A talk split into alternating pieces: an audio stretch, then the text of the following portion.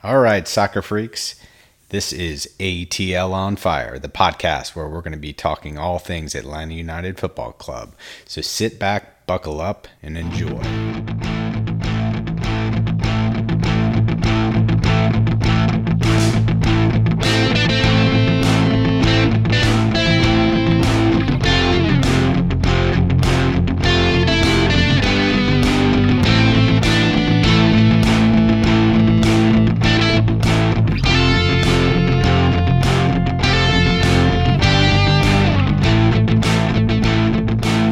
Hey, everybody. It is ATL on Fire. Thanks for tuning in. And uh, we have the fire lit here in the man cave. Dave, thanks for joining as always. How's it going? Good. How are you? Uh, I'm a little sad, as, as I'm sure a lot of our listeners are. Uh, I don't see why. Yeah, I uh, I was just telling you before we dialed it up here that yeah, when I saw it happen, I really thought uh, yeah, that's a that's an ACL, and then he stood up and gave me a little hope, and then not so much. So, dear podcast listeners, by the time you're listening to this, you'll probably all know, but in case you don't, Josef Martinez ACL. Yikes. I didn't think it was an ACL at all. I thought he just got nipped a little bit on the knee, and I thought day to day at worst. I was wrong. Yeah. um, so yeah, that, that's the sound of the fire in the background. We finally have a legitimate uh, reason to have a fire. Maybe our, our, last though is starting to warm up here in Atlanta. I know. So um, spring. Yeah, what do you think we're gonna do to solve that gap? I mean, there's no solving it. There is no solving it. I mean, you know, the only player on Atlanta United who is irreplaceable is Josef Martinez. Um, we have actually a very deep squad. They've done a beautiful job of of having a lot of reserves, and yet, um, you know, the only player who's completely irreversible, irreplaceable is uh, Josef Martinez. Yeah, and so I was playing around with uh, a little program on trying to figure out what our formation might be without him. I mean, we only have one other striker right now. Um, was it Adam Jahn? I got a formation for you. It's yeah? called four four panic. Yeah, I know. um, four in the back, four in the midfield, and panic up front. but really, like, what are our options at this point to manufacture some goals with the best? I mean, it's like LAF, LA, uh, or not LA, uh, LA Galaxy losing Zlatan, but I mean, yeah. you know, how do you make up 30 goals? You can't. I mean, there's, I mean, you, you, and you can't really try to make it up that way. You have to make it up as a team, and and so obviously De Boer has to figure out a way that is a completely different style, if you will. I mean, maybe as sad as it is, maybe we have to go back to being, you know, winning games 1 0 and really just keeping the ball the whole time and, you know, whatever. Yeah, and I mean, I think, you know, the, the other thing is, as I was playing around with what our potential starting 11 is with Guzan, Meza, Robinson, Escobar, hopefully all healthy, and then Bello, hopefully helpful, uh, healthy Lennon on the right side, um, you know, Remedi, Hyndman, and, you know, the new Brazilian Rossetto, who would be uh, in the mix there, and then Barco Martinez. I mean, that's still a lot of talent on the field. Um, you know, last night, obviously, Barco shooting the ball looked pretty solid as well. So maybe there's some hope there. Yeah, I mean, uh, there's going to be a lot of weight on Barco and Pity's shoulders, and Rossetto, which we've learned. Uh, you know, I was thinking it was Rosetto, but it's Rossetto, I think. Um, sort of like an H. Yeah. But uh, anyway, um, you know, you got to pray that that guy can really play. Um, and he's supposed to be attacking, you know, midfielder, and you were kind of wondering why do we need another attacking midfielder? Well, maybe maybe we know why. Um, yeah, I mean, he's got to be a baller. I mean, if it turns out that he's a baller and we have three, four guys. We got some, you know, you know, flank play down the wings now because we finally have some pace out there. Um, maybe. Yeah. But um, I think you have to you have to really rethink the way you're going to play and the and the, the danger here is to say look we can't score goals so we're going to be you know really patient in the build up and keep the ball and then you know the margin becomes so small Yeah. that it can go south so fast. Uh, I, I I don't I don't know the complete answer, but Well, let's see how that unfolds. But let's talk about last night's performance. Um, what did you think of the game in Nashville? What did you think about the whole, you know, inaugural game for Nashville themselves? Uh, brilliant. You know, I mean, MLS wins again. Um, opening crowd over 50,000 in the stadium. Um, you know, again, if you had told me growing up that there would be 50,000 for any game in American soccer, I would have told you you're crazy. So, I know. I got. I just was shaking my head watching it. Uh, honestly, you know, the Tennessee first off at all states, right? Like, and I, and you know, growing up in the southeast, I know Tennessee's got great youth soccer, but yeah, to actually see it in a city, and I've never been in Nashville, so I was kind of bummed didn't, didn't make it up there. Um, if I wasn't going on a ski trip next week, I'd have probably tried to pull that off, but um, just seemed like such a an awesome thing that is truly a watershed moment for MLS to have that many people at an opening soccer game in you know in not one of the U.S.'s biggest cities. The thing that's amazing is that th- this is no longer a rarity. I mean, this is this can happen in any one of these cities. You know, you can have huge crowds across America for American soccer, which um, bodes extremely well for the future of MLS. Yeah, and you know obviously. Uh, Atlanta had a lot of people on the road that uh, were able to, to drive up 85 to get up there. And uh, Doug Roberson from the AJC reported, uh, with no specific facts, just eyeballing it, that he thought 15,000 plus uh, were in attendance. Uh, people that were at the game were saying maybe it's more than that. So I don't know what, what your thoughts. Was there any official number? I didn't see an actual attendance, although I know that they sold over 50,000 tickets, and you can't imagine too many people bought tickets for opening day and didn't show. Right. So I imagine that's a re- legit number. Right. And I mean, you got to keep in mind, like we were talking about it last week, right? That and and I think we're going to touch on it later about the salary cap.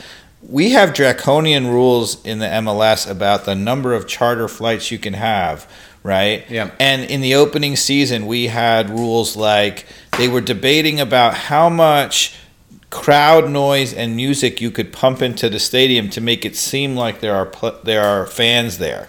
Okay, those rules were because they were expecting to be struggling along with you know 5000 people a game 7000 people a game whatever what what you know whatever that is and you know it just doesn't exist in MLS anymore right like you know even the teams that are not that well supported you know clearly get 15 20,000 and the teams that are well supported obviously sky's limit Right. And, you know, I did find it interesting, um, and maybe I just was looking the other way at, at moments. Did seem like the broadcast was trying to downplay maybe the Atlanta invasion, um, and Yeah. was definitely focused on the supporters group in Nashville. Um, so, I, you know, would love to know really what that ratio was, but awesome to see that that many people actually traveled to Nashville several hours hours away to go support Atlanta United. You won't know until you hit mid-season and you know they're maybe struggling and you see what the attendance is like. I mean, again, we talked about it about Cincinnati. It's amazing how poor a team Cincinnati was last year, and yet they're still showing up. Yeah. So two to one, um, you know, three points is the best thing to say about that game. Um, you know, there was some some nice moments for sure on on both beautiful goals from Atlanta United, but uh, other than that, you know, it seemed like things weren't totally clicking. And I was also kind of happy for Nashville to have gotten a goal. Um, I know that's a little weird to say, but you want to get a goal. but you know, having having been at Do- uh, Bobby Dodd in that first game, and Yep. when Asad scored, just for like the fans there to kind of like feel that buzz is is a good Well, thing. ours So- was harsh because we had the lead and then it fell apart. But uh, yeah, I agree with you. To get a to get a goal in your opening game is is fantastic. But I actually I have to disagree with you a little bit about the the game in that I actually was thinking for the first time that I maybe could see the De Boer where you keep possession but still had Right. a dynamic attack. Because last year we either had possession or we had a dynamic attack and we could never get the combination. But I actually thought in that game that we had a lot of possession and yet when we when we went forward, we went forward with a purpose and it wasn't just this endless, you know, passing around the back. Yeah. And so I could kind of see it and I, of course you know that's predicated it's built around josef martinez so you know what a terrible moment to finally get it right but Yeah. And um, uh, one of our previous uh, guests on the podcast, Billy and I were talking about this, and I, it was my opinion, and, and I loved hi- him kind of echoing it. Was uh, the man of the match, in my opinion, is Meza, and I, I'm trying to disagree. There's plenty of players that played great, um, but you know, it was roughly kind of one of those nights. It's hard to pick a man of the match, and LGP for the love he got was always over the drama, over being over aggressive or um, you know doing something that uh, you know was a spectac- spectacular tackle but aggressive. Whereas Meza, you know, you want the people in the back to be quiet and never talked about. That's how you know they're having a good game. And yeah so, you forget that he's even there which is means that he's doing it right That's and right. Uh, the thing about Meza that's been stunning to me to begin with is how quickly he has just settled Yeah. right i mean most of the players take time to settle it he looks like he's been playing atlanta united for the past you know five seven years totally. And, um, Which gets us back to our theme, you know, our, our motto, right? I was going to say that, uh, you know, our motto of the podcast is, you know, we know a lot about soccer, we know uh, some about MLS, and we know a fair amount about Atlanta United, but we're going to talk about it all. But I have to say it's changed. that if we're going to talk about the salary cap structure, then the motto is kind of BS because you can't talk about the salary cap structure and say that you know nothing about MLS. So I was, I think the new motto should be Atlanta United, fourth season, sixth year of the podcast. Brilliant. Like we've been- in our minds, we've been doing it we forever. don't need no stinking motto. Um, I don't know where this is going next. All right, so Josef injury. Oh, wh- the other surprise thing with Escobar getting injured in the game was um, this young kid that we signed like the day before or the morning of. Well, he had played for Atlanta United too last year, so he had been training around or whatever. So they, well, you'll talk about it because I don't understand it, but Atlanta United two is connected, right? But they're not. The Atlanta United two players are not officially on our MLS roster per se, and, and to get them, they have to sign them up. Right. Yeah, um, but in general, I thought you know he came in obviously with very little prep um, and held his own. You know, it was, Yeah. it was almost like it reminiscent of. And I know we're talking like you know A class, B class, but you know Williamson is it Williamson for uh, Man U? Um, Williams, Williamson, Man United, um, young kid in the in the in back? the, uh, the back left of uh, Manchester. Oh. Wanabasaka? No, not Wan-Bissaka. Oh, or Luke Shaw? No. Uh, am I talking I to Man? Anyway. Maybe I got the wrong team. Yeah, Yeah. it's Man United. Um, anyway, um, very kind of similar. It just looks like the kid's like 16 years old. You know, when he's on the field. Um, so I'm always impressed when they. Oh, you're talking about the kid they played just a couple of times. I don't. I, I can't remember his no, name. he's a regular starter for Manchester United. Yeah. Not today. Every today, day. today was Luke Yeah. Shaw. Anyway, that's fun. Yeah. I know who you're talking about. All right. So what? it- So what? What else do you have to say about the game in, in Nashville?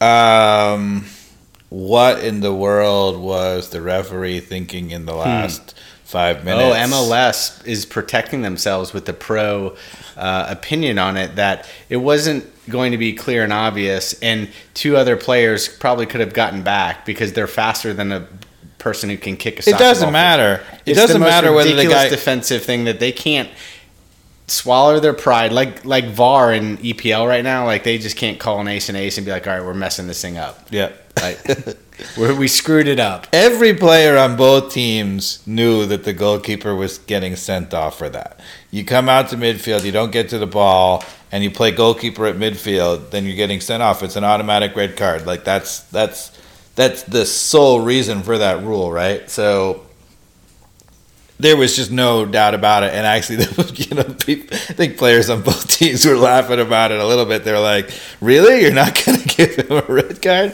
I mean, I'm not for red cards, and I like the fact that now he doesn't have to sit out for whatever because it was meaningless play. But it's the definition of a red card. Yeah, right? I mean, he took one for the team. He, he took knew one that. for the team. Where was Barco shooting that? Like, let's just say if it's not clear and obvious that it was going to either go in the goal or slightly left or right to the goal, then how is that not a clear and obvious? And yeah, unless the players are the fastest people I've ever seen, um, yeah, the ball moves a lot faster than a guy Yeah, sprinting. you just you just cannot allow that. So MLS, I invite you to ATL on Fire to debate me on this one. Yeah. Because either that or you should retract your article that you wrote because it's really pretty disgusting. It's right, pathetic. that's it. But the refereeing continues. The fans continue to be great. The, the the play gets better and better, but the refereeing continues to be rubbish. All right, Dave, we're moving right into trivia right Oh, now boy. to just lighten it up a little bit. Wow. Yeah, that's how it goes. You're not, and you know who's doing the trivia? You- You're the guest as the co-host. color too. and the guest. And you know we can flip this back. I'm going to go with true. So next time, if you want to formulate ten trivia Oh. you can throw them at me. Flip the script. I'm gonna flip the script. I like it. So who composed the new MLS theme song? I didn't even know we had a new MLS. yeah, well there you go. So there's a new MLS anthem. Um, who was it composed by? Who would compose the anthem? I would play it as our intro, but I'm worried about copyright infringement. I was gonna put it at the end of the podcast to see if it would get the podcast like ripped off of Apple, but I'm not gonna go there. I have to say, you know, MLS has been, you know, up with the current music, so you would think it would be a, uh, you know, current star, but, it, you know, you think some somebody fancy like Post Malone or whatever, but you don't think of him as anthems. so Yeah. uh, I have no idea. Yeah, Hans Zimmer. Of course. Yeah. Um, so you know, definitely they they uh, they stepped up and got somebody good. I don't know who he is either. I've never heard of him. Evidently, he's he's pretty renowned. But Okay. it, you know, listening to it, I liked it and it's growing on me. Okay. Um, we'll uh, we'll listen to it after No, this podcast. you can ask yourself, why does MLS need a theme song? Because man, it's it's like HBO, like it's Sonic branding. That's Okay. why you need it. I'm a marketer, man. I get it. I get that. Like uh, in, in Like the Champions League music Champions that they League, play every time. That's awesome. Yeah, you hear it. You're like, that. oh, I'm pumped. And 25th Yeah. anniversary of MLS, um, Right. you know, they kind of stepped it up with a, a big game. They paid this guy a lot. I mean, he's pretty famous, evidently. Um, you know, I'm not into uh, orchestra jam, but I, I like the jam. All right. Does MLS have a limit on international slots for teams?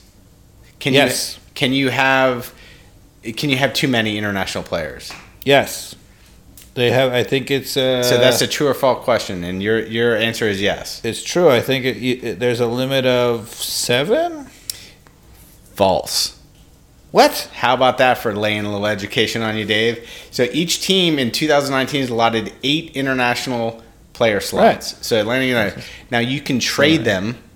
You can trade them Yeah. from TAM and GAM. Oh, so because you can So trade them- some See, teams- now that's a trick question. it is though. a trick question, but some But there- some there's eight you can trade for Some teams have more, and some teams have less. Yeah, but that would be, you know, so you can get around that rule by trading for an extra slot, but it still means that there's a. there's no limit. We're gonna have to go to the, Yeah, the public for that to, one. Yeah, go to the go to the Twitter for that. All right, it's a trick question, but the, I I got some softballs in here, so you're gonna Okay. make it. All right, what Brazilian club did we get Matheus Rossetto from? You know, I should know that. And I It's don't. really hard to pronounce. I can tell you that. I'm looking at the words and I'm struggling with it. So Yeah, I was gonna say I thought it was like flamingo, but it's not. Um, I don't know. it's Campeonato Paranaense. Yeah, yeah. it's a club I don't know. I knew it wasn't one of the Right, really tough. one All of the big clubs. softball. Then, what is the new four-legged mascot's name for Atlanta United? new four-legged mascot. I mean, come on. We have a four-legged mascot. Yeah, he's like uh, he's, he's a safety safety. Uh, you know, he's he's a dog that's being trained by the Atlanta United. Oh, there's a dog. I Yeah. did see something about. I didn't read that because I was like, "Who cares?" I know. Um, Can I'm we a- call him the four stripes? I'm a yellow lab. Five stripes? You saw our dog. He's I'm gonna go with months. five stripe. We call him five stripe. Close. Oh, There's one other big tradition Oh. at Atlanta United before the game. the spike, the golden spike. Spike is his name. That's right. Ah, Yeah. got it. Gotcha. All right. The new Chicharito signing by the LA Galaxy was for more or less than five million. More or less than five million. It was close to that. Um, you made it hard because I want to say it was more like six or seven. You're right. It was six, roughly six, reportedly six something. So Okay, you're right on. it's close. The new coach of the Montreal Impact is who?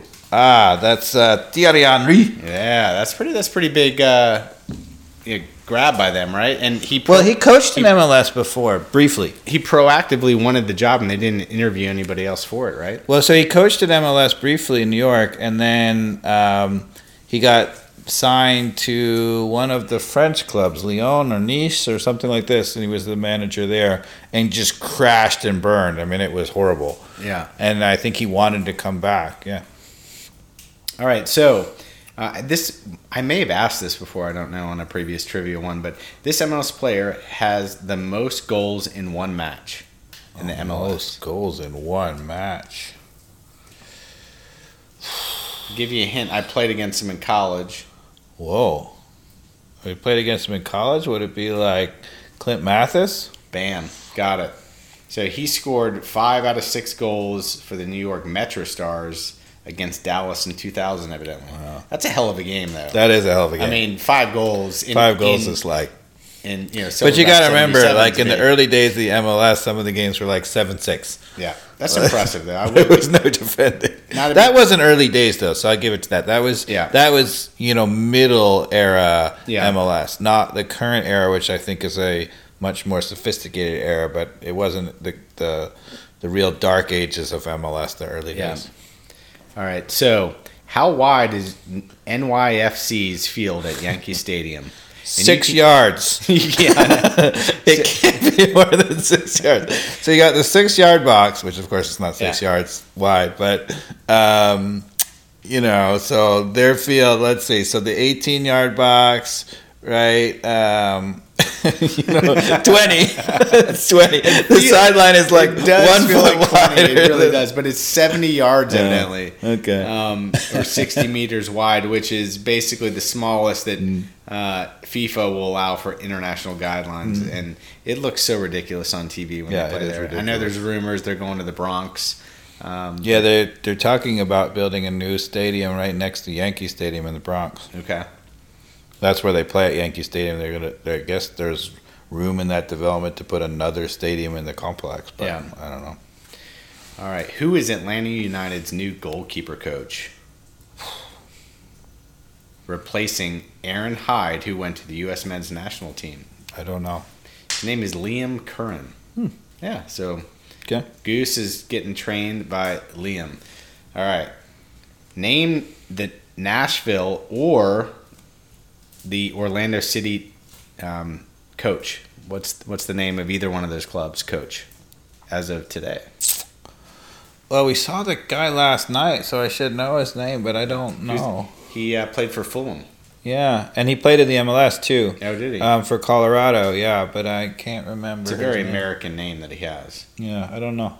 Gary Smith is the Nashville coach, and I believe um, the other guy for Orlando played for maybe the U.S. men's national team. I might be totally wrong on that. Oscar Pereira. Yeah. now the no, Orlando- Oscar Pereira they, is new, right? Is he Yeah, he- he- Mexican? He might be Mexican. I think he's Mexican. Okay. Um, yeah, so that's trivia. Okay. And I did poorly. That's way way easier to not keep. I thought you were going to go with 25th anniversary questions like who scored the first MLS goal? Do you know? Dude, it's about to get thick here. We're gonna. Do you know? move- Can I ask you that? Who scored the first MLS goal ever? Oh well, uh, whoa, whoa, whoa, whoa, whoa. yes. Wynalda. Thank you.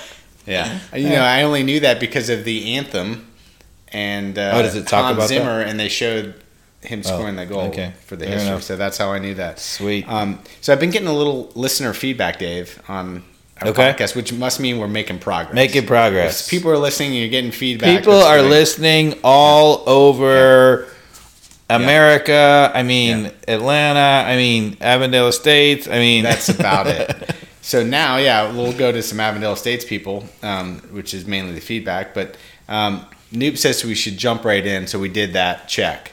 Like no procession on. We didn't even talk about the wine. We Newt. didn't. We're drinking some Josh. We can talk about it now, though. The Josh is fantastic. Um, Yep, it's a Cabernet from California. Thank you for bringing that. I need I need a, re- a reload. And right, um, I can help you with that. Brian Robinson also says uh, segments are good, right? So we jumped into that already. We did some trivia, and uh, we're going to go into MLS overview. We're going to do. Um, we just talked about wine. That's a segment. Yeah. Um, we're going to do Cat's Corner and what's got Mike fiery.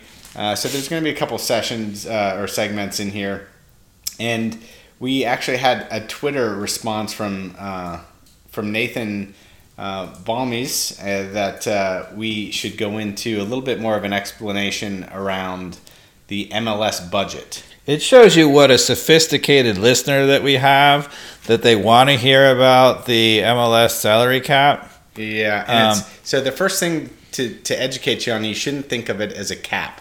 It's No. a budget. Okay, a budget. My bad. Because in, in, in theory, there is no cap. Right? There is no cap. You could have paid Pity Martinez or Barco, um, you know, as much as, as we wanted to, as long as it gets approved by the MLS uh, as an entity through Arthur Blank w- willing to write that check. So Okay. that's kind of the first thing when we talk about all the nuances of the budget and how. Uh, That's good. I didn't want to have to take a paycheck when I get signed, so now I feel better. Yeah. So, I mean, but that is the, the first place to start is is U.S. sports and the MLS fits into that same construct of Atlanta United is essentially a franchise of all the like every other team that rolls up into the big entity of corporate MLS. Um, and so Arthur Blank, while he's the owner of Atlanta United, essentially owns one of the franchises. So yes, he owns it, um, but he also is a part owner in MLS in in the equation, right? So, you're saying that Atlanta United is sort of like McDonald's? yes, it's a good way to look at it. In, or to think about it, which is a little weird. It's, little not weird. how other organizations work. So the, in the EPL, right, my Wolves are an independent club, right? So whoever owns that, and I can't remember who he is. I think it's maybe a Chinese uh, Wait, who are you talking about? I missed the so like in the EPL, okay, in the EPL. uh, in, in English Premier League, Mm-hmm. each club, uh, the owner actually owns the club, right? Mm-hmm. And they roll up into an association that governs the guidelines of Right. the English Premier League. That's not how it is in Major League Soccer. Major League Soccer owns all the teams. yeah. Okay, Correct. and Yeah. Arthur Blank is an investor that owns a portion of the MLS and controls the decisions of one of the franchises, which is Atlanta United. That's kind of the way to think about it. Okay. Um, I got it. All right, you got Franchise. it. We got to Um, make our fries better than the other McDonald's down the road. Right. And so, of the teams, right, uh, the budget that each team has in, in 2020 to spend on players starts with kind of, you know, think about passing out money at the beginning of a board game. It's 4.9 million here in 2020. Four point nine That's million. what you got. So there's your- there's your bank, right? Like go spend that on players, however you want to distribute. it. My Monopoly game doesn't have that many bills in it because the children probably lost most of them. Yeah. In, in 2021, it moves to 5.2, and I think Okay. the CBA has it continued to progress, right? So that increases spending that we can get more quality players and compete with Liga Mexico in coming years. Mm-hmm. That's a good thing. You know, on teams' rosters, there's 30 players that are on a roster. Speaking of competing, I have to say, do we have any chance against Club America at the Azteca without Josef? no, let's move on. This is. I'm gonna try to get through. All right, sorry, I'll, I'll stop. I'm, I'm All right. So okay, so we got 4.9 million. That is basically um, applied to the first senior roster players, which is the 20 players that make up your senior roster out of the 30, okay. and um, and then there's other nuances, right? So 21 through 24 is your supplementary, 25 through 30 is your reserves, or um, and actually 29 and 30 actually are reserved for your homegrown players. Um, you actually have to fill those last two spots with homegrown players. And how many spots are reserved for the local podcast? Well, there should be one for Mike Dobbs to get in there for for uh, you know, you know, trying to at least get one head ball in now that Josef's out. Because I know, jo- well, Adam Jahn looked good, but I feel like you know, I can get my belly in there and lean over the ball and you know try to. No, get, I think they should have a roster, a podcast roster spot, and obviously ATL on Fire would be the one to choose. So if you're listening, Arthur Blank, then uh, we're here for you. All right, so we've got the kitty. Each team has their budget, right, of uh, of four point nine. Now, the maximum you can spend on any of those twenty players on your senior roster is five hundred and thirty thousand into 2020. So that's the maximum salary for a senior roster player. That's per player. That's per per per, Okay. per, per player. Got it. Of course, we know that senior roster players like Brad Guzan, right, are getting paid more than that. And I don't know- Because when we started MLS, it was like five hundred thirty thousand for the whole team. Yeah. And so, and so, what happened, right, is is this is a way to protect MLS in the early days in like 1996. It was Right. very uh, economically, you know, fragile, right? And so this allowed a little bit of parity in terms of uh, making sure like the entity was was uh, you know balancing itself. But as 2007 rolled around, and you had teams like LA Galaxy that were successful, and they wanted to spend players um, that could make a big splash, they brought in David Beckham. I've Um, heard of them. they, they actually didn't create the rule for David Beckham, but did coincide with the year that the de- designated player rule came into effect, um, where you were able to um, go above um, uh, above the five uh, five thirty, which was different back then. That five thirty was a much Right. lower number, but essentially what what that means is you're paying the 530 that that goes against your books right so in the accounting right 530 is what you're spending on David Beckham, or in, in in this case, if we wanted to bring in a new designated player in Atlanta United, it would only apply 530, which, which is the maximum uh, single roster uh, value that you or cost that you would apply to a player. But now, get- Man City just got caught for cooking the books. Do you think any MLS teams are cooking the books? Well, I think it's a little easier for the accountants to figure it out the way that it's structured. Um, but yes, it does. It does create a lot of similarities. Some of the fa- financial fair play in the EPL is for the same reasons that MLS has its weird structure that we're faced with right now. Is because you're kind of seeing that in the EPL, which is the top four teams. Just the rich get richer, and I think MLS early on wanted to make sure that, that that wasn't the case, and so that's the whole reason we're about to get into this weird conversation of GAM and TAM. Um, but to bring in more talent, right, we needed the David Beckham rule, which is for the designated player to be able to be paid something over 530, right? So if we want to bring in Pity Martinez, if we're like, hey, Pity, 530? No Yeah. thanks. I'll wait on my European contract, right? So, um, Mas, por favor. so what we're able to do is if Arthur Blank's willing to write a check above that um, as the franchisee owner, he can do that to whatever pretty much whatever number he wants. It has to still get approved by MLS as a fiscally responsible move. Yeah. So let's say LA Galaxy wanted to bring in Messi, like he wanted to leave Barcelona because Right. it's on fire right now, and they wanted to he wanted 50 million a year. Yeah. I mean, that could happen, but the MLS still has to approve it, and LA Galaxy has to write the check, and only 530 would be applied to the books. Is he a potential replacement for Josef Martinez?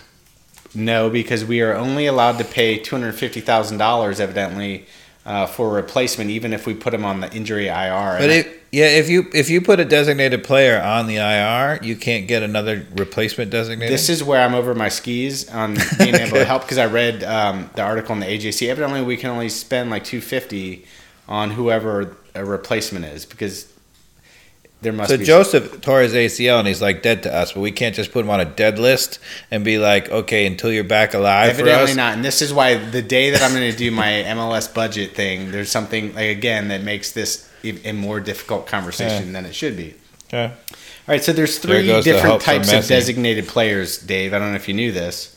Um, so again, if you bring in a normal designated player, well, let's let's say a, a designated player that's over the age of 24, um, then again that 530 applies. But if you bring somebody that is uh, 23 or younger, uh, or 23 to 20, um, it only um, impacts the salary cap by 200,000 a year. If it's someone who's even younger than 20, it's only like 150, right? So So there is a definite incentive to bring in younger players, Right, so the Like fact that's that why you get Barco- Barco at 19, and um, right, that's we're good. It makes So sense. So with Barco, right, we're only actually putting 150 against the salary cap. Because you'd hate to see everybody using DP slots on, you know, used, washed up European stars, you know, who are going to play a year and they're not that good anymore and whatever. So this whole thing of like how teams again, this is what I was saying, like it's an accounting exercise, and I'm sure Arthur has the, the best accountants looking at shifting things around here because you got the designated player, um, who you know you want to be able to just bring in talent, right? So that that's one way to bring more more talent in. The other way is general allocation money. Now, evidently, every team gets an allotment of general allocation money every year. I know last year or the year before it was like two hundred thousand. I think it's probably moved up because it seems to be moving up every year. Okay. But again, it's like the board game. It goes through uh, around.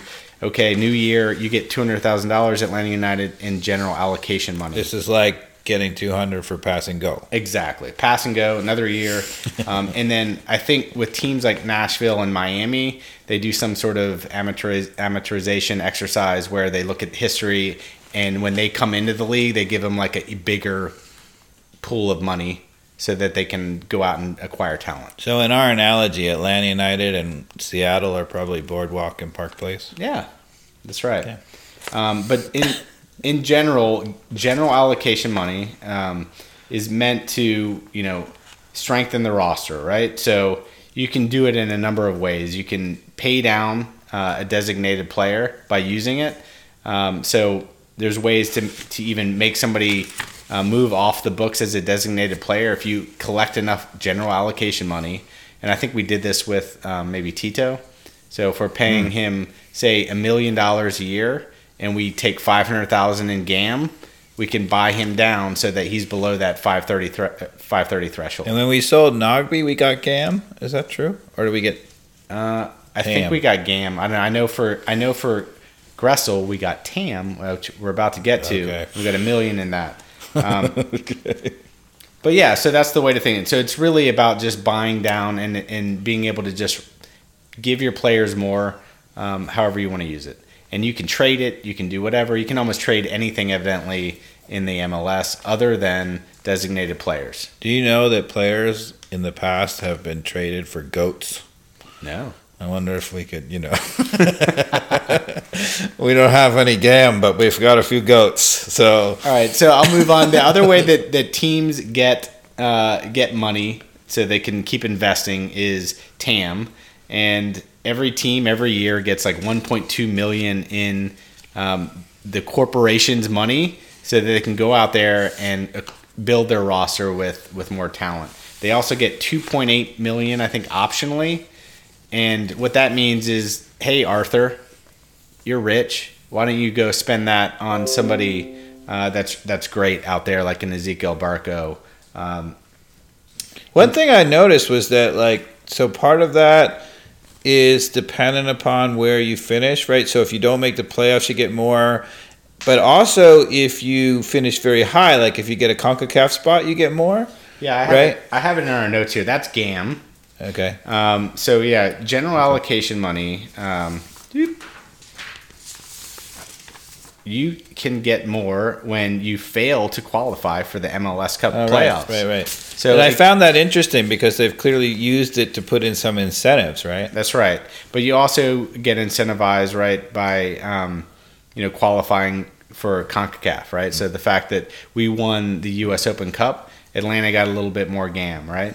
Um, also, transfers of a club's player to another club outside of MLS, like Almirón, we got some GAM, right? So becoming a selling club is a good thing, right? So they're doing things like that. Um, and so they're you- using it sort of like the tax stru- ta- tax code in order to incentivize certain behaviors.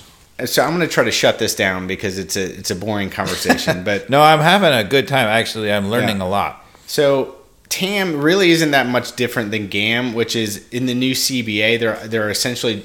I'll just distill it into the. That's foot- collective bargaining agreement for those of you in the podcast. that's right. So that's like the the recent agreement between the MLS and all the players to make sure that they're compensated correctly, that they get international, they get um, charter flights, um, things like that. Um, money from some of the the the uh, media that's happening, but targeted allocation money. The main difference is specifically to pay down a designated player's spot, right?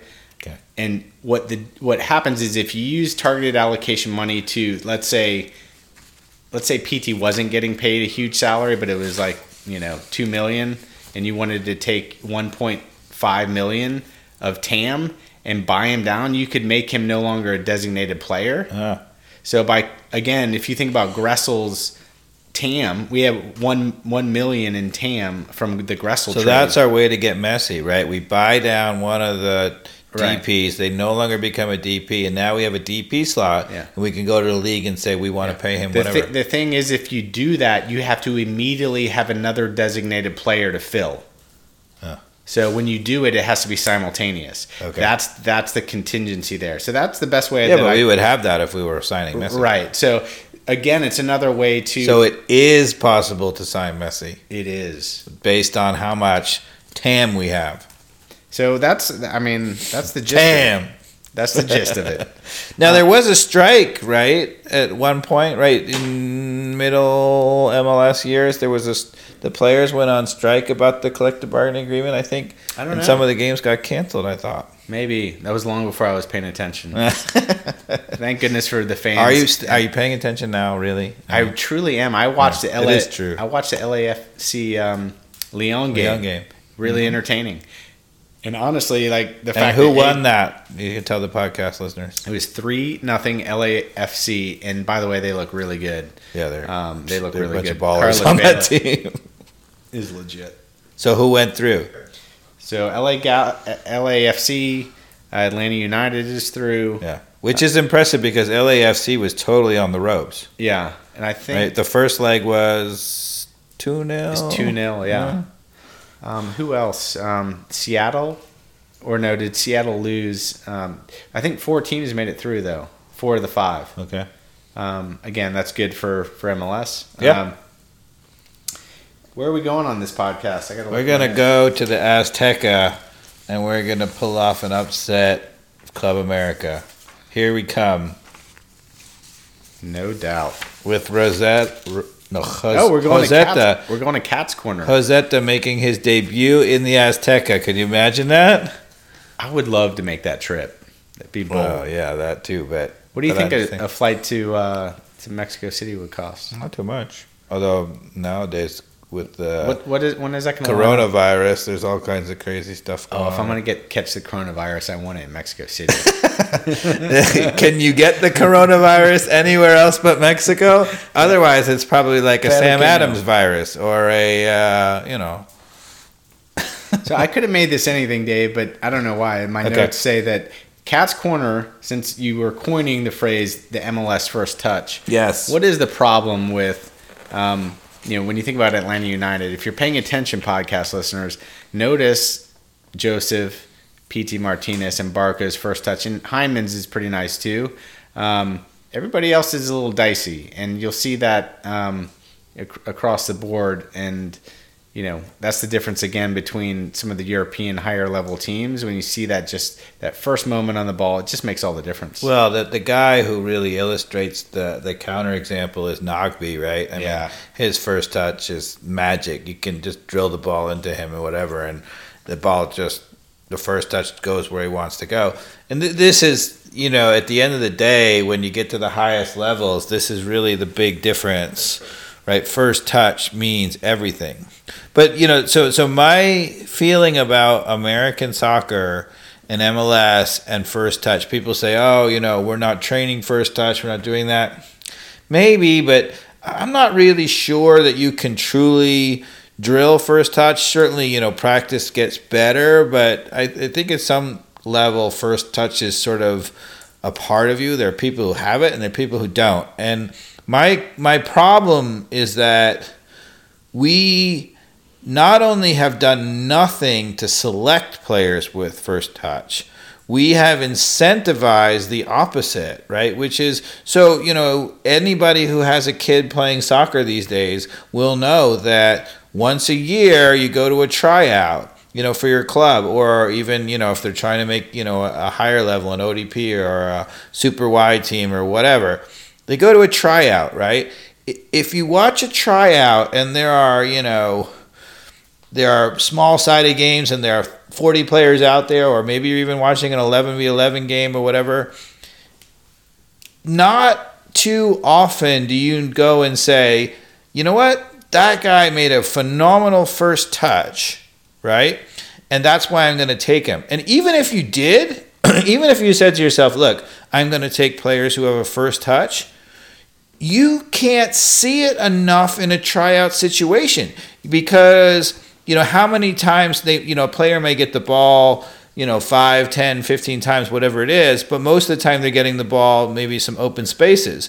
On a week in and week out basis you get the ball in a tight space and you find out who's got a good, great yeah. first touch right? Or if you put a guy through and he's good he needs a great first touch to get in on goal right and my problem is, you know, in a tryout kind of situation when we're selecting players, you look for the guy who scores the goal, or the guy who makes the killer through pass for the assist, yeah. or maybe a guy who gets on the ball all the time. But you don't see first touch. It's it's wouldn't almost you, impossible. Wouldn't you classify kind of what you're saying the pace on passing too in the same category of first yeah. touch? You know, it's it's things that um, yeah. are less sexy in especially yes. youth soccer, where again, as somebody maybe that's faster, right? That's blazing by somebody, right. or scoring goals or shooting right. from you know, where yeah, the, the the folks that are maybe unnoticed are the ones that are quietly shielding it, making that move. Great weight on and, a pass, and again, like Nagbe,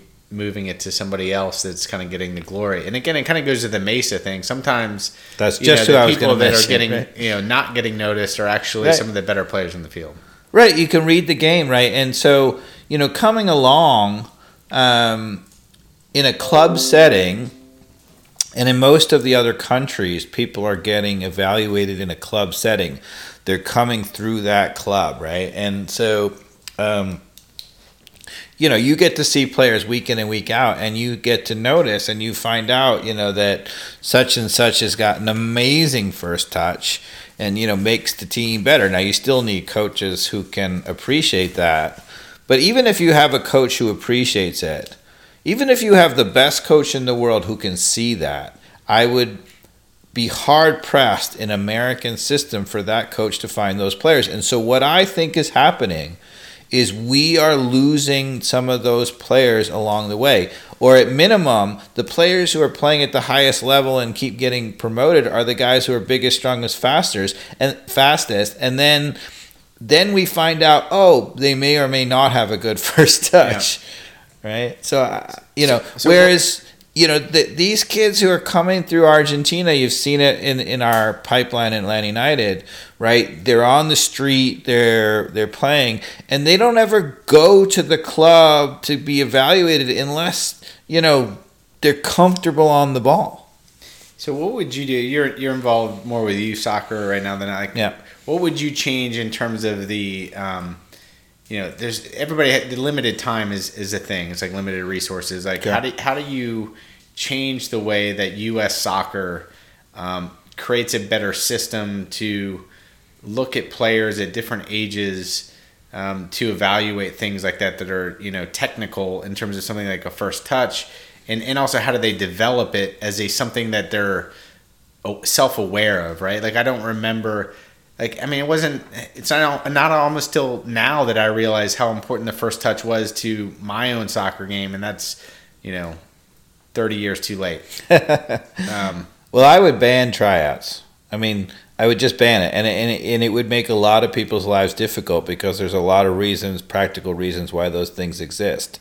But it would force people to get into a different mode of evaluating, right? You know, if you just ban the tryout period, particularly when it comes to these special teams. You know, we've had for years, you know, state teams, ODP teams, and it's based on a tryout, right? those players are selected over usually two days. So coach sees them for two days.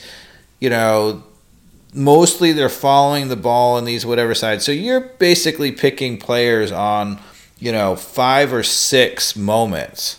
When you do that, you're going to pick the player who just jumps out fast at you, right? Yeah. It's just impossible not to. Even if you're the best coach in the world. You know, you would get, you know, if you get Guardiola or if you get Klopp, they're not going to find those players, you know. Yeah. And it's actually interesting. Like for example, Liverpool has had all this success, right? And one of the Not things against Watford. yes. But one of the things that's amazing about them is they haven't just signed the most high profile players, the guys who are the superstars and dribbling by players and whatever, but they actually are now using really advanced analytics. And as part of that, they see completion rates, they see distance covered on the pitch, they see all these things that are really misleading about players. And they have now picked players and they said, look, we can do certain things with this player, even if they're not Messi. I mean, Yeah. look, look at the players who have gone to Liverpool. They have not signed, you know, Barcelona is signing, you know, all, all these players are signing, you know, you know, Neymar and then it was Mbappe and all these superstars, right? But Liverpool, the guys who went there, you know, Yeah. Sadio Mane and, you know, all these unknown players at the time and they're great. Yeah, and you know, even Pity Martinez last year when I'm I was even hating on him. Like there was articles written that were the the stat type of things are like, yes, but look at all this that's happening that's not the moment where yeah, he does make a bad pass and, you know, um, lets the team, you know, go or he's hanging his head, he's got bad body language. He's doing other things that are, you know, statistically relevant to the team's success. And I And think you know one of the things lie. I worry about when we were talking about the the Josef injury is if Pity goes up top, right? You lose him sitting in behind doesn't someone. feel like the right move, right? Like I don't think they're going to do that. Like even but uh, who's going to play up top? well, Jahn? uh, you know, I mean, well, one thing I will say last night, just watching him, is right. He's he's certainly no Josef. Like No. nobody's going to claim that ever, but he is a big phy- physical presence. So you can kind of mm. see why they signed him, and you know, if him bumping people around up front at least creates a little more space for Pity and Barco to create. That might be our, our hope. Now, of course, we need to sign somebody else. Like, I'm not going to. Well, you worry say that because that's not the he- case, that but- kind of a player seems perfect for coming in last ten minutes. You, you're kind of a little desperate for a goal, maybe get some crosses or whatever. Probably his main reason for being signed, yes, but now we're in a different situation. But it, you know, for the full ninety minutes, you gotta gotta have a guy who can combine, and that was what was so brilliant about Josef is not only could he score in the box, but Yeah, he could drop deep in the midfield and have that one little touch to get us going. yeah, You a little heel flick to Yeah. Pity on the. Yeah.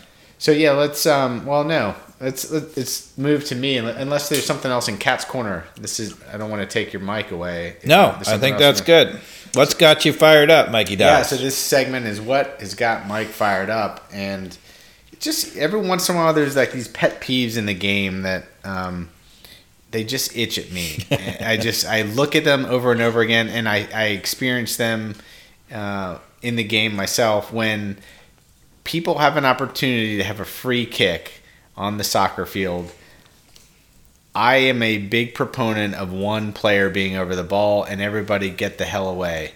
Um, I find it to be a much better formula for success for that player to be focused at the job at hand, for them to take a strike on goal.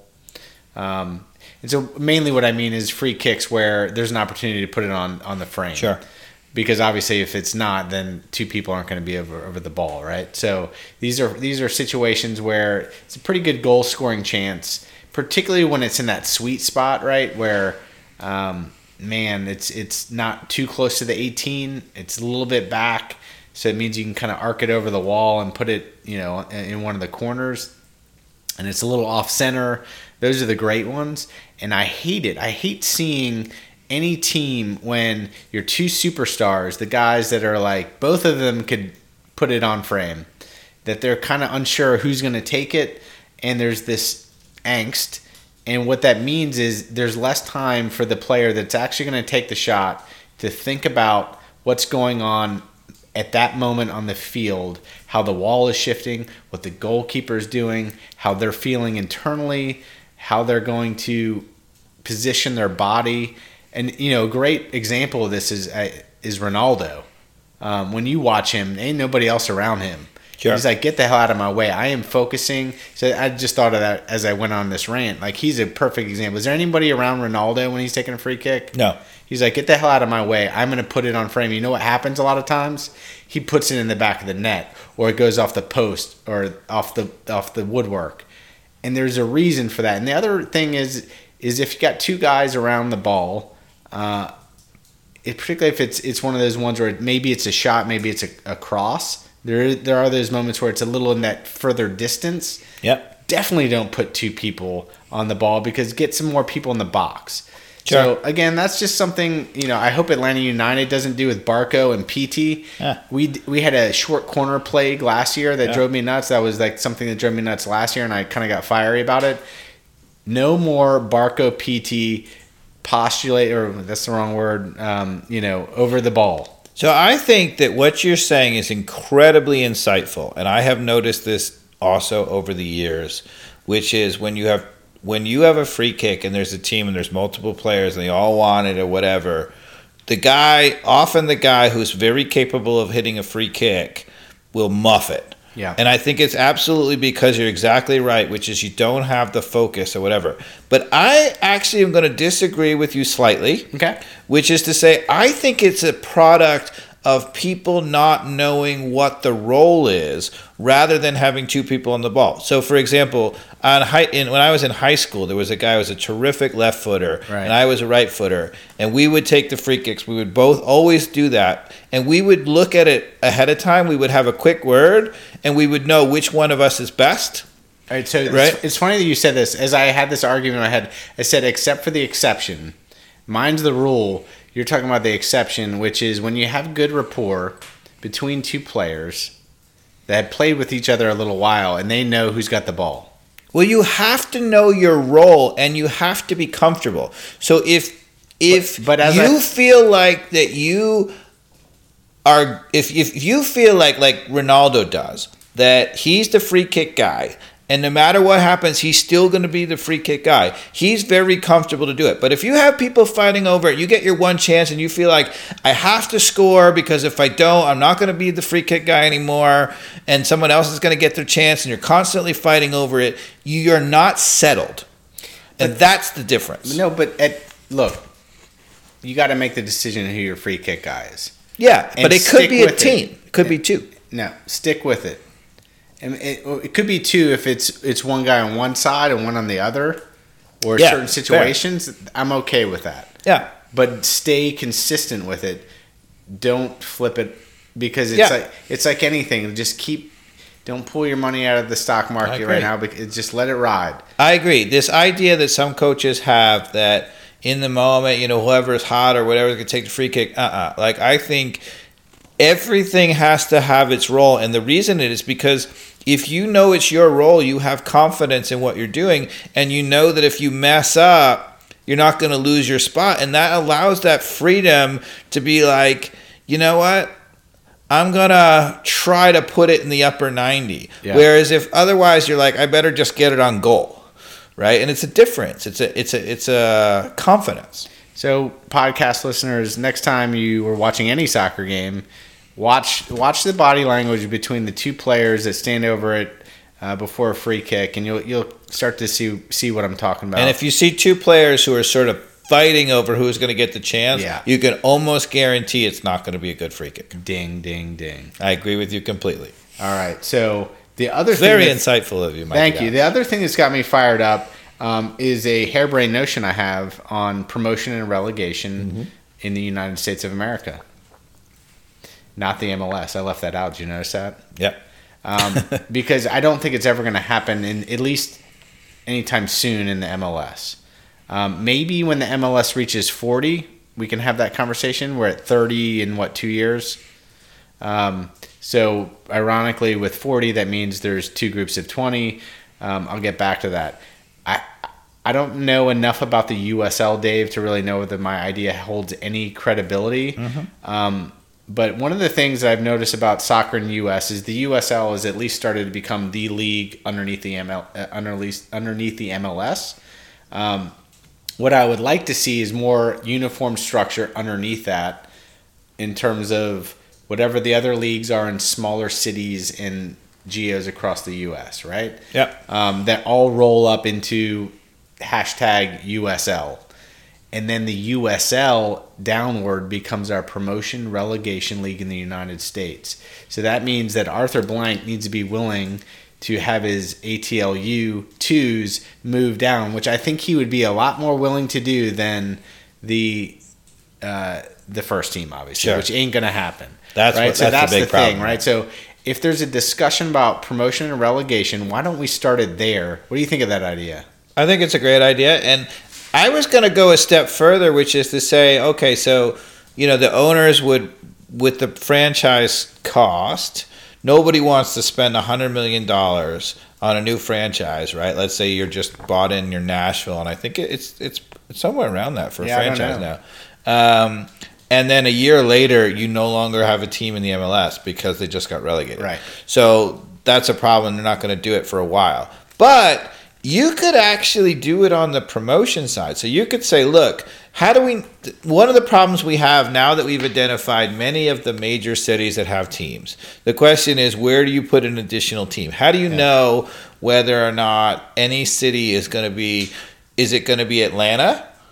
Or is it going to be, you know, like Miami the first time around when there, nobody would went go to the games? And one of the things you could do is you could have whatever the league is, let it be. Let let's say it's USL. But that's the first thing they need to solve. Yeah, but let's say you have the league and you say, all right, if you win X number of championships or something like this. Let's say you if you win 3 championships within a certain time period, you automatically get the right to buy an MLS franchise and enter the MLS Yeah. or something. Right. There would be an incentive for a small market to actually you would say all right you need a certain size crowd attendance or whatever and maybe a certain amount of success but whatever the num whatever you put in for that thing Yeah. and then you would automatically get a right to buy an MLS team. I like that too, but I also think it's going to take so much time. My my other idea on this is so create the construct across the United States where you've got the USL, it's the top of the pyramid below the MLS, and now you have promotion and relegation under that same governing body Yeah. that runs the USL, right? So that's its own thing. Yeah. And now you've got that, and maybe like in Atlanta, maybe that's like the ADSL is right below that, and then you have every Sure. everything underneath the ADSL is like from USL to first league in the ADSL Right. to two, three, four, right? So it, goes Have down. divisions. That happens everywhere in every state in the United States. Right. So, right? Well, I guess that's Atlanta, right? So there's other soccer teams, but it needs to be statewide, I guess, right? Where that needs to happen. I don't know, whatever. So the other thing that could happen is instead of incentivizing whoever won the USL to have like an easier way into the MLS, Mm-hmm. is I think ten years from now you're gonna have 40 teams in the MLS, Yeah. and then what you do is then you naturally split it to where there's the top flight, the premier MLS, and then boop, you create this new little level between the USL and that, which is like the League One mm-hmm. or Champion League of the MLS, and then you've got USL, and then what you've been building below all these 10 years now feeds into a true promotion relegation, and now you're ready for LA Galaxy to get relegated all the way down to the fifth league if they screw up. Hmm. I don't know. That's just like where my head is like dreaming of where it could go. And I think the way to start that is with the USL creating that infrastructure below. Do you think at some point, I know, you know, from the Mexican side, people probably think it's all crazy, but do you think at some point there could be a merger between Yes. MLS and League League MX? Totally. I, I think that that is quietly happening politically. Um, I mean, we are hosting the World Cup together. yeah. No, I and I think The CONCACAF Champions League, I think, is thriving. I think that that's not such a harebrained idea that Liga MX and MLS could unify at some point in the future, um, or there's just a closer something there between the competition because it's just it follow the money. Uh, What's his name? Charlie Stillitano from ESPN FC always says that that that guy is a little bit of a character, but Yeah. it's true. I mean, the MLS is where the money is right now. Mm-hmm. And so Liga MX, especially with LAFC winning that game against Leon, I saw players' faces in that game. It was it was a bit of a pride punch Mm-hmm. that has not happened in the CONCACAF Champions League. Now we haven't done it yet, but it was it was the beginnings of something that I saw. Well, we won the Champions Cup. yeah, and that And too. that was a right? bit So- of a punch in the face, it's- even though it was it's here. the beginning round of where this is all going in the MLS, and Mm-hmm. I, I really, man, if, if I could figure out a way to financially invest in the MLS right now, I would stop working. You well, one thing that's been that, people, remarkable but- recently is the influx of top Liga MX Mexican players into MLS. Yes. And you're like, why is that going on? And the, one thing that's interesting is that a Tam number of the players keep saying that, well, you know, because one one of the things that has prevented that in the past is the fact that the salaries were so much higher. And obviously now some of the salary structure has allowed the MLS teams to go out and pay more. But the other big incentive for some of these players is some of the cities are a little bit more you know, and low key. And, and and I mean that in the best way, which is some of the soccer craziness that is going on in Liga MX with some of the fans right. you know, like here, even in Atlanta United, when you have seventy-two thousand a game, people are not like out to kill Josef Martinez the moment he misses the penalty kick in the semifinals. Or like River Plate and Boca, where it's- right, you know, and there's a little bit of that nutso-ness in Mexico, and I think some of the players are like, I like the huge crowds, but I could do with less of the crazy. Yeah. Oh, of course. Yeah. I mean, the the American dream is still alive. I mean, the you know the the same reason the Argentinian flux is here is for the same reason. I mean, one of the things that's been great about about Atlanta United, for example, is that we have a very, you know, ardent sort of supporters group, and we have a very like enthusiastic crowd, but it's still a family environment. Yeah. Like it, it's not a place where you feel at all uncomfortable bringing your kids to a game. Right. But you know, it's it's interesting you say that. Is um, I could see it getting a little crazier ten years from now. Yeah, and uh, you I know, mean, a little crazier is probably okay. Yeah, a little crazier is You don't want to cross the line. Just don't cross the line. That's right. And I was thinking the same thing. I was like, as long as it doesn't become, as long as yeah, it's kind of where EPL is right now, um, minus a couple degrees would be. Like the- EPL, I feel like was across the line for Oh, a while and has stepped back from the edge. and it's that's a much I mean. better It's place. like most EPL games are very safe for a family environment to Right. go. Some some are a little dicey, but depends on what the, the what the occasion is. Yep. Um, all right, let's move on to uh, CCL since we were just talking about LAFC. What do you think about Atlanta's performance against the Hondurans uh, in Kennesaw? uh, terrific. I mean, you know, one of the things that you have to, what I was asking myself is, is that team really not that strong, and particularly having to come after you know having played on the weekend and then flying all the way from Honduras to here. Um, was it that team is not that strong, or was it that we were that good? But you know, we played them off the park. Like, Yeah, we and, did. Um, We did, and uh, you know, it was nice to see. And the best way I described it on the Twitter account ATL on Fire was that you know Pity really struggled, but progressively struggled and got better through that entire game. He knew he wasn't playing well. He knew he was flubbering some things, even his free kick from 30 out going into the field goal. But it was, uh, again, I feel like he cared in that game, which is so different than what I was seeing from him with body language last year. And, and with anything, like body language matters so much. Like his body language is positive, um, his hustle was great, and he's human and he messed up a lot. And then he got a lot better and had some phenomenal moments. What a great goal! Um, what a great second goal just to stay focused and clean it, clean up the mess after Martinez smashed into the goalkeeper. Oh yeah, the composure. So, like to me, yeah, he was clearly the man of the match of that second leg. Um, the first leg was great, one-one, um, get it done in a you know, and I I I think leg one I give more credit to Frank De Boer. I don't know what are your thoughts there. Yeah, it was well managed. Leg one, we went there last time. You know out.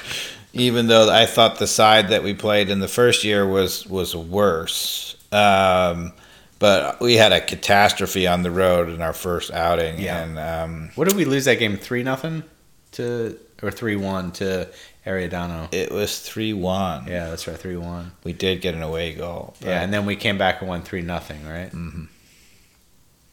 So that yeah, so there's two Honduran teams. There was uh, who, who's the team we play? in Motagua. Motagua, yeah. But I have to say, like the Mexican teams have been wiping those team, you know, Saprissa from from Costa Rica and you know the Honduras or whatever. They've been just annihilating them, and the MLS teams maybe getting by, but sometimes losing.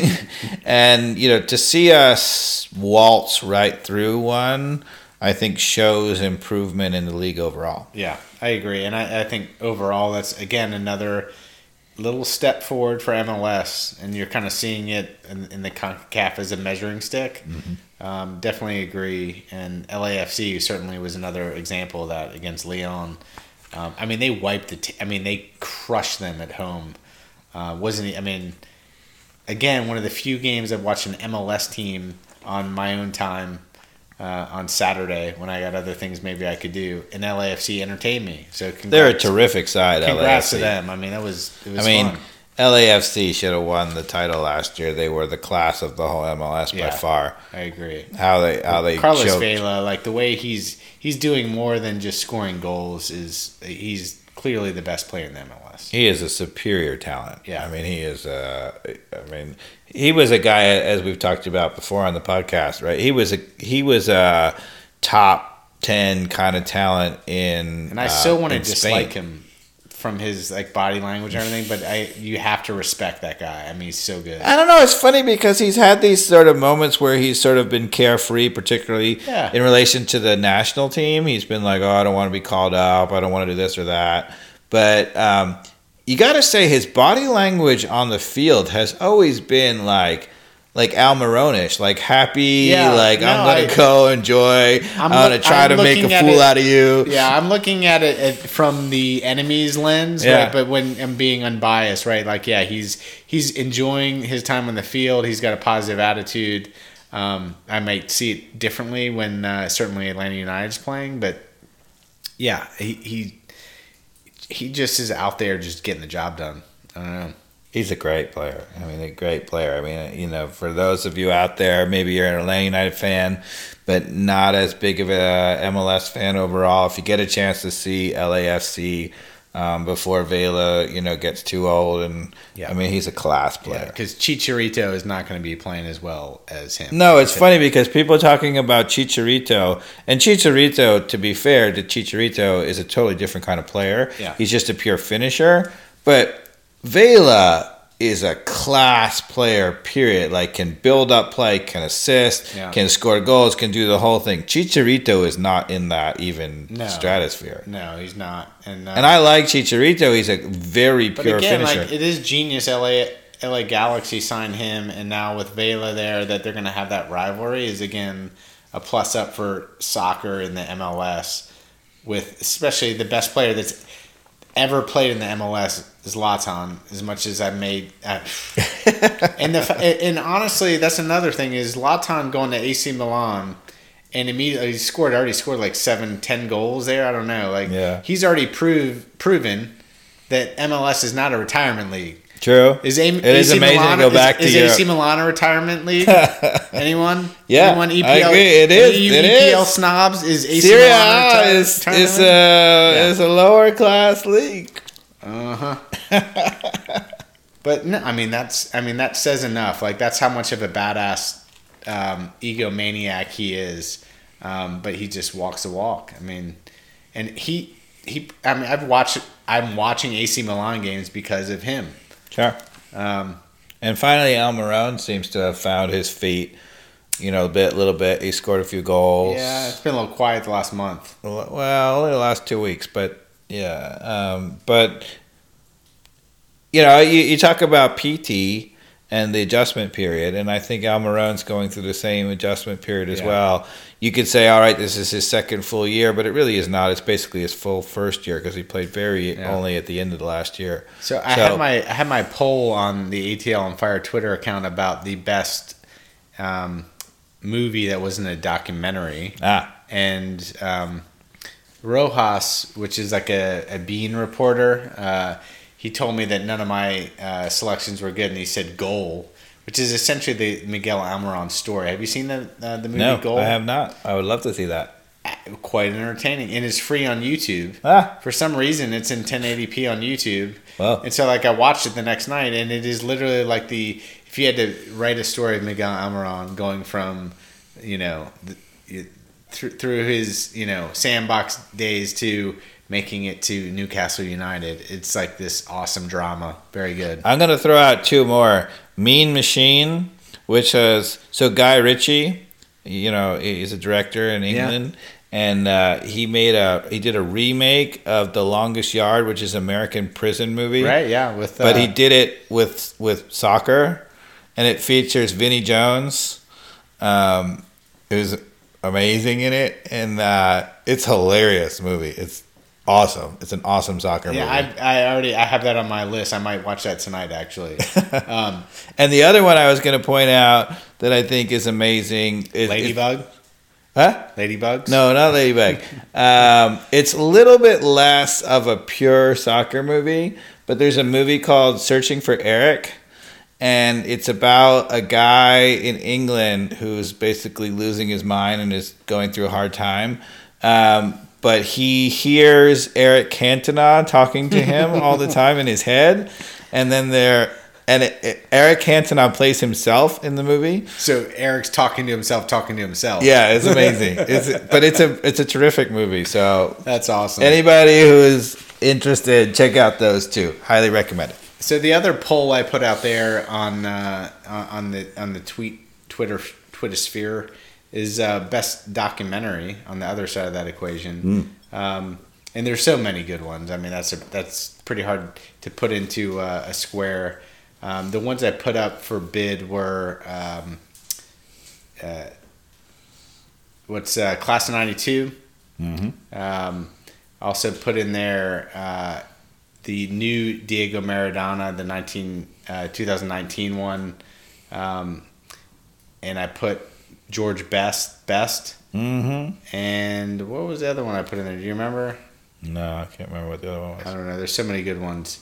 So I don't know. What's your favorite? Do you call the so the the the, the series that we've watched like when they did the series on the the Boca River Plate, you know, rivalry? What's Co- it's Copa 90. Copa YouTube. 90? They I don't know whether they- that counts as documentary or whatever sort Oh of. yeah, they yeah that it's been wonderful. It, yeah, the Copa 90 on YouTube, they do a bunch of different types of.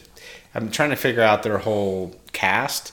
They do a, a lot of different types of uh, segments. Mm-hmm. Um, but they do like Derby Days, I think is what it's called. And that was the Boca River Plate. Their one. derby days. If you ever want to know what soccer or football means to this world, those documentaries on derby days Derby shows Days. you. Copa, Copa 90 is, Yeah, yeah, on Copa YouTube. 90. Look it up and, and search any Derby Days. They, you know, they'll show you what it's like to be in Germany experiencing, uh, you know, Borussia Dortmund versus, you know, uh, um, why am I? Speaking of which, I mean, not, not to um, a little bit of a tangent, but have you seen the clips of Alf Haaland, That guy's a, a machine.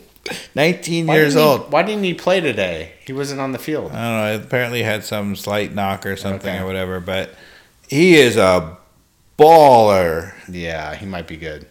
He reminds me of a actually in some respects of a young Cristiano Ronaldo. He's big and he's fast and he's strong and he's got two good feet and he just loves to go at people and run up and down the field and just has a joy for the game. And he's like a Terminator. Yeah. And like sometimes I, I I've I've commented to my son a couple times and my daughter that you know it's not clear to me whether Cristiano Ronaldo is a human being or a robot. Yeah. He might He be the Like, same as way. much as like I want to dislike that guy, he might be a robot. Yeah. he's some of the stuff he does, like the, I don't know. I watched this play the other day. It was like two weeks ago. He like dribbled down the straight down the center of the field, and I don't know how he did it. It's crazy. Yeah. Um, oh, so we got off topic with the uh, performance of Atlanta United against uh, the Hondurans. Anything else to say there? Or, and I mean, I thought we were brilliant um, Yeah. in the second leg. Um, I mean, I mean, the one thing you have to comment on, perhaps, which is maybe again a little off topic, is which is this continued use of Kennesaw. Right. I mean, it's one thing to say, all right, we're going to play Motagua or Heron, Her- Herediano Herediano. um, at Kennesaw, but now we're talking about. I mean, granted, it's because Mercedes Benz is hosting the Final Four, but we're playing Copa. Uh, we're playing Club America. Sorry, in Kennesaw. Yeah. They're playing us in the Azteca, I know. which is like hundred thousand people, and we're playing them in Kennesaw. So, uh, what influence does Arthur have on this? I mean, all. Well, in it? fairness, you know, Arthur when he built I mean, it's Mercedes just a matter of like it's too late now because the contracts are already signed. You know. Well, when he built Mercedes Benz, one of the things he wanted to do is, which is a great goal, is to bring the events all to Atlanta. He wanted the Super Bowl, he wanted the Final Four, all the big events, right? And that's part of the reason why they were insisting on having a, a roof and a retractable roof at Mercedes because that allows you to have the Super Bowl when it's cold, or and it allows you to have basketball, for example, which you can't have in an open air stadium. Yeah. Um, so we got them all. Like we were hosted, we've hosted the college championship, we've hosted the Super Bowl, we've hosted now we're hosting the Final Four. So you know, in fairness to that, okay, that's a special event. That's not going to be coming all the time. But and so maybe you would forgive them. Let's say if we had been playing Mercedes Benz for all them, and now they have to use Kennesaw for even a huge match like Club America, maybe you could forgive it. But the problem is, is outside of our MLS schedule, right? We've now playing all of our Champions League at, at Kennesaw, and Yeah, I don't. it doesn't sit right. I don't love it. It, it negates our huge home field advantage Yeah. at some level. I mean, Kennesaw is also very fiery. I mean, we were there for the Herediano match, and um, you know, it's the a good atmosphere vibe was great. sure. Yeah. Yeah, um, So, what do you think our odds are to beat Club America? not good. Yeah. You're gonna have to park the bus at some level. I I'm gonna throw 10 15 percent with Josef That Martinez out. right. Ten percent. Yeah. I would have said with Josef Martinez and the way we looked in the first thing, I probably would have bumped us all the way up to maybe 35, 40%. I thought we had a legit chance to beat them. Yeah. But without Josef, and, Yeah. and not even just without Josef, but with it coming so close to the start of that that match, then um, you know we don't have time to build a new attack structure between now and that. So now, in fair, one thing I like about De Boer is that you know it's a blessing and a curse, a strength and a weakness, right? In that he's so tactically flexible that if anybody is going to come up with a way to survive without Josef, you got to figure De Boer is one of the better people to have. Tata had his thing, but you know, he, Tata was very fortunate that we didn't have major injuries because we were playing the same way all the time. And if anybody is more prepared to survive without Josef, it's probably De Boer. Yeah. So he's going to earn his his you know his salary this year, man. Oof. So, I podcast listeners, you know, I really was trying to get into the MLS budget, not the cap, because there's a budget. That can there really is no cap. So if you're going to come away with anything on that front this evening, that you know the MLS is structured to try to make the you know financial stability of the league um, stable. Um, but also try to work through things like they're doing with the last CBA to try to make the spending power of each club more uh, so we can compete against clubs in Liga MX and and bring in talent from abroad.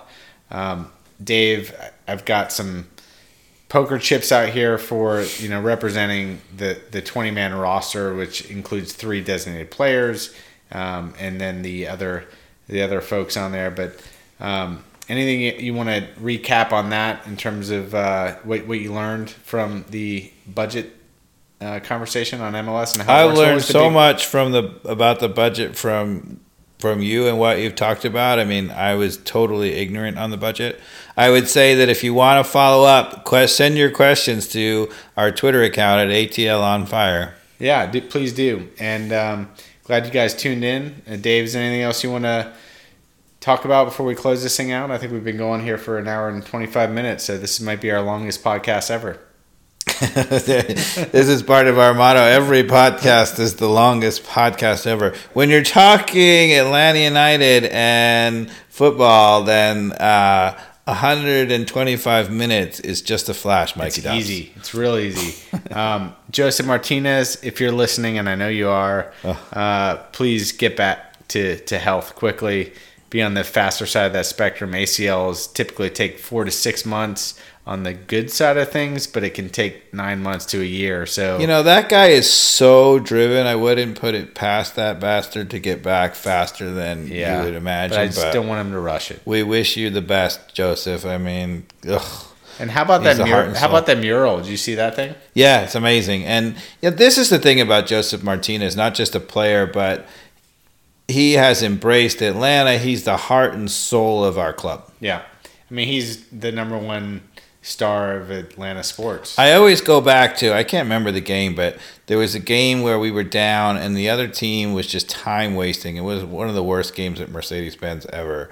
And one of the their players was faking an injury and was down. And Josef Martinez grabbed the ball at midfield and he ran all the way down to the goal and he put the ball down and he kicked the ball in the goal and the, the crowd, the supporters crowd like cheered him or whatever. And then he went and get the ball and he was running back towards midfield like he was going to put the ball back and he was like, nah. He turned around and kicked it in the goal again. I mean, it just shows you that it's like, that's what I do. That's what you he know, does. and uh, you know, I I need to support my family by kicking the ball in the goal, right? And so, you know, here's to you, Josef. yeah, man. All right, everybody. Thanks for listening. See ya.